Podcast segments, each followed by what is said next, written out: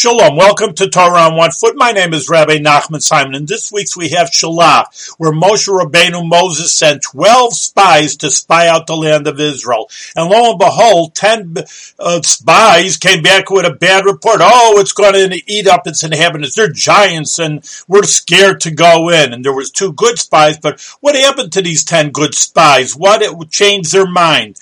And the Chassidus is a deeper reason for this, and that is that they had a utopian situation in the desert. The food, manna came down from heaven, the well of water, they had clouds protecting them, and they were learning Torah the whole day. And when they went into Israel, they said, well, you better go to work, and it's hard being a farmer and etc., and all the trials and tribulations of being in a regular world. So he says, we want to stay in the desert. We don't want to go into this land. This land is not flowing with milk and honey. It's nothing but problems. And that's not what Hashem wanted. Hashem wanted to bring godliness into our natural world. Thank you very much for listening to Torah on One Foot.